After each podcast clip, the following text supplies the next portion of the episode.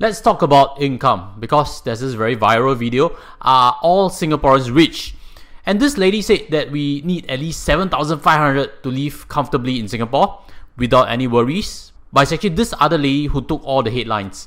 She suggests that we'll probably need twenty to thirty thousand dollars per month to live comfortably without any worries. So who is right? How much income is enough? And what exactly is high income? Today we'll have this discussion. Hi guys, welcome back. Without further ado, let's start by addressing what exactly is median income. Median income is the one that usually gets into the headlines because if we see in terms of median household income, that number stands at $10,099. But that again is household income, and most families actually have dual income, which also results in the average median income to be around the $5,000 mark. Median income again is not average income because median is the 50th percentile. Average is when we divide everything equally among the entire population and the number can get skewed by high income earners which we'll talk on towards the end of this whole discussion. So if we see in terms of the monthly household income data, it is easy to confirm that around $10,000 is the median income. And from this, we can try to unravel how much income exactly is enough. The first observation that we can make is household income is widely distributed. There are some families with less than $5,000 household income. There are some families with more than 20,000 household income. And there's a wide distribution around the middle, which is 8, 9, 10, 11,000 dollars per month for household income. The second thing that we can observe is that factually there are low income families. To be exact, the bottom 25% make less than $5,000 per month in household income. I would guess also in this lower 25%, there are actually more single income families than not with a single sole breadwinner, $5,000 and less. If both are working, it's actually quite easy to breach $5,000, which I think is not always the case in this lower 25% category. I'd like to take this chance to leave some suggestions on what to do for families in this lower income range to play the game of wealth a bit better. The first problem is that in this income range, credit cards may not be accessible. Do know again, credit cards require a minimum of 30,000 annual income, which breaks down to be $2,500 per month. And credit cards, if you use it correctly, are a very powerful source of getting rebates. There are cashback cards, there are miles cards, and some merchants actually tie up with credit cards to give discounts outright. The most obvious is actually in petrol. I have a secondary school friend who is a hawker and he doesn't actually have a credit card. And I've actually been with him to a petrol pump and I saw him paying in cash. I cringed at it because using the right credit card would have easily gotten 10% off that petrol bill, which easily equates to $10 saving each pump. So again, getting credit cards and using them accurately would definitely help to eke out some savings here and there. The second tip to take note is about getting loans. Loans are always based on the personal income. And if you're looking at HDB flat, there's this thing called the HLE, Housing Loan Eligibility. To calculate the housing loan eligibility, there's actually a shortcut that I've discovered, which is about 60 times your monthly income. Which means if your monthly income is $2,500, your housing loan eligibility will be 60 times at least, which works out to be about 150,000.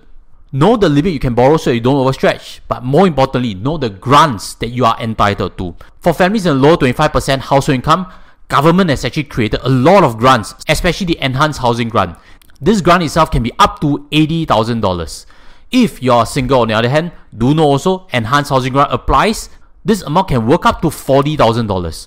So know how to use these grants to get your first HDB because what I'm clearly suggesting is properties, especially when you buy with grant, is a good way to compound your wealth. It can even allow you to build passive income. I have this previous tutorial, if I was single, how to build passive income for financial freedom.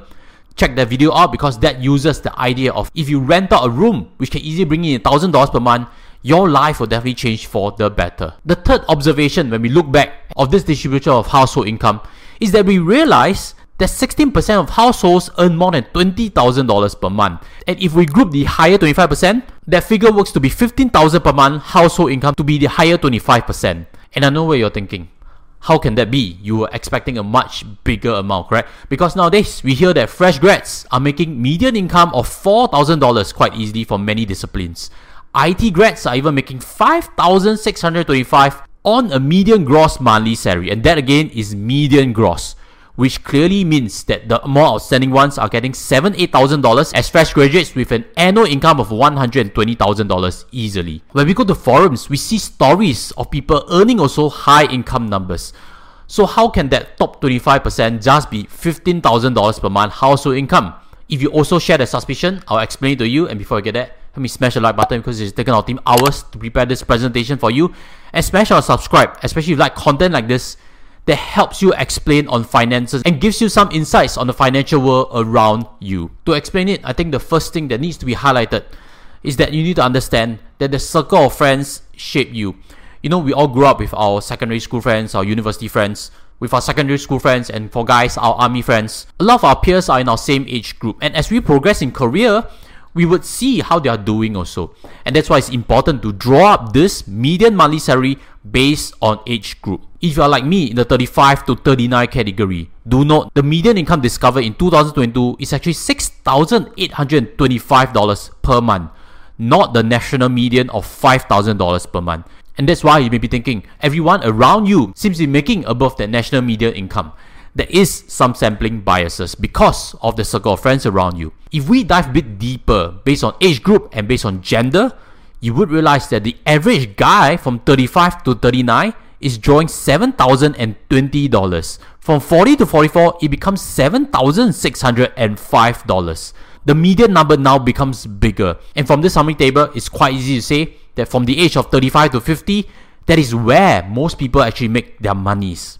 So it's a reminder again that the national median average takes care of all age groups, which includes those who are fresh graduates as well as those who are in the tail end of their careers. Which leads to the first point to remember. How much you feel is enough depends really on your age or your life stage. Ask a 60 year old and you'll hear a different answer. Ask a 24 year old and you also get a different answer. It's common to expect more when you're in your prime, 35 to 50, may drop over time when you become closer to retirement. Now let's drill a bit deeper. We can actually see data based on education also. Over here, this summary table breaks down for different qualifications, and that's why you know our parents always say you must try your best in your school days because this data supports that when you are more qualified from an education point of view, it's easier to draw higher income. Let's zoom in on degree holders from age 35 to 39. What we realize now is that the median is even higher than before at 7,736. From 40 to 44, that number is 8,664 and for 45 to 49, 9,669 for degree holders. That is more than double someone who is a diploma holder from the age of 45 to 49 who is drawing a median income of $4,704. And again, the definition of median is the 50th percentile. For those of you who are viewing this in the age group of 45 to 49, you can already guess that the top 10 percentile are in senior management and they're easily doing $20,000 per month, which equates to an annual salary of more than $300,000. The saying is true. We are all the average of the five closest to us, which leads to the second point. How much you feel is enough depends on your inner circle. If your inner circle is doing well, it's likely that you're doing well. And it's also likely that your expectations are very high. Everyone that you observe around you are doing well, and you most likely look up to those who are doing even better. That's why it's easy to skew that number on how much you feel you need to be even higher than before.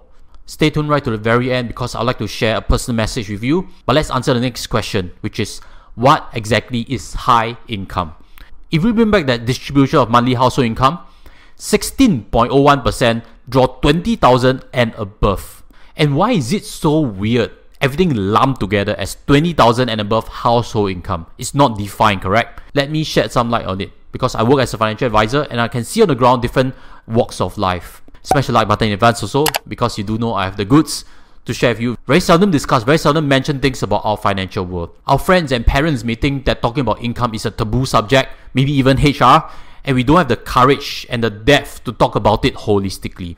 I'd like to make a first guess. For this category, for 20 to 30,000 per month household income, my guess is about 10% of the working population. You would see very commonly both are doctors, or one is a lawyer, one is a doctor, or families where one is a pilot, or one of them is in big tech. These occupations clearly pay above the median income and they are usually among the highest tiers.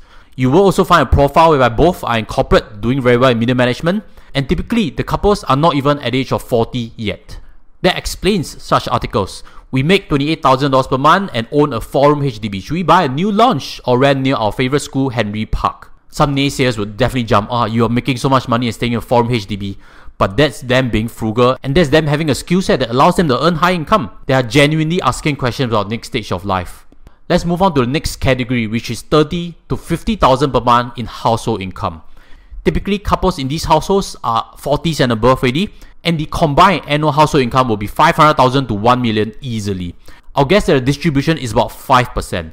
It's likely a dual income family whereby both are right now in senior management or senior in their profession, such as a doctor, lawyer, or dentist. The individual tax bills are easily $100,000. And if you haven't heard that before, that is mind blowing. That's already more than annual household income for some families. Then, once we get to the scale of more than 50,000 per month household income, that data would get stretched already. And what we can back guess is that 1.2% of the population is in that category. How do you actually guess that? Because when government did a revision of income taxes, whereby those earning 500,000 above are impacted, they mentioned specifically that 1.2% of people are affected. 500,000 above, that means $35,000 per month income. And in this category, the distribution starts to get a bit sparse. That's why it's all lumped together. The variance in pay is huge based on industry and in bonuses. Looking at CEO's pay is a good way to understand it. This over here is Yang Zijiang CEO, who is quite possibly the most underpaid. He's only compensated $78,000 annually. But what about for bank CEOs? You realize that most of them are earning more than $10 million per year. The average CEO pay for Singapore listed firms are around $3 million. And we do know that our ministers have a calculation whereby some of them are making more than $1.1 million. And hearing all these numbers, hopefully it expands the horizon of how to understand pay. But let's summarize things again as to how much income is enough. To reiterate the first point, it depends on your age group. Second, it depends on your circle of friends. National median income per person of $5,000 may not reflect your expectations, but on the other hand, it may be more than what you really need. Then what is high income? 20 to 30,000 per month? That's probably correct. Having that amount will allow a family to live comfortably, but to think that families in this category have no worries, that may not always be the case. Actually, not even for 30 to 50,000 and not even for any amounts above that. There are a few things to note. Overcommitment risks will always be there regardless of income. That's why there are wealthy athletes that go broke. Egos will always be there. Insecurities will always be there. And a classic example is our golden boy, Joseph Schooling. He's definitely fitter than most of us, he's our golden boy, but insecurities probably still plague him. So putting all the numbers down for today, maybe deep down, if you feel secure about yourself, deep down, you really feel you don't have too much financial worries. Maybe you are already truly the top 10% of all of us. With that, sign off from today's discussion. If you like this, smash the like button as always, and I'll see you next one. Take care as always. Goodbye.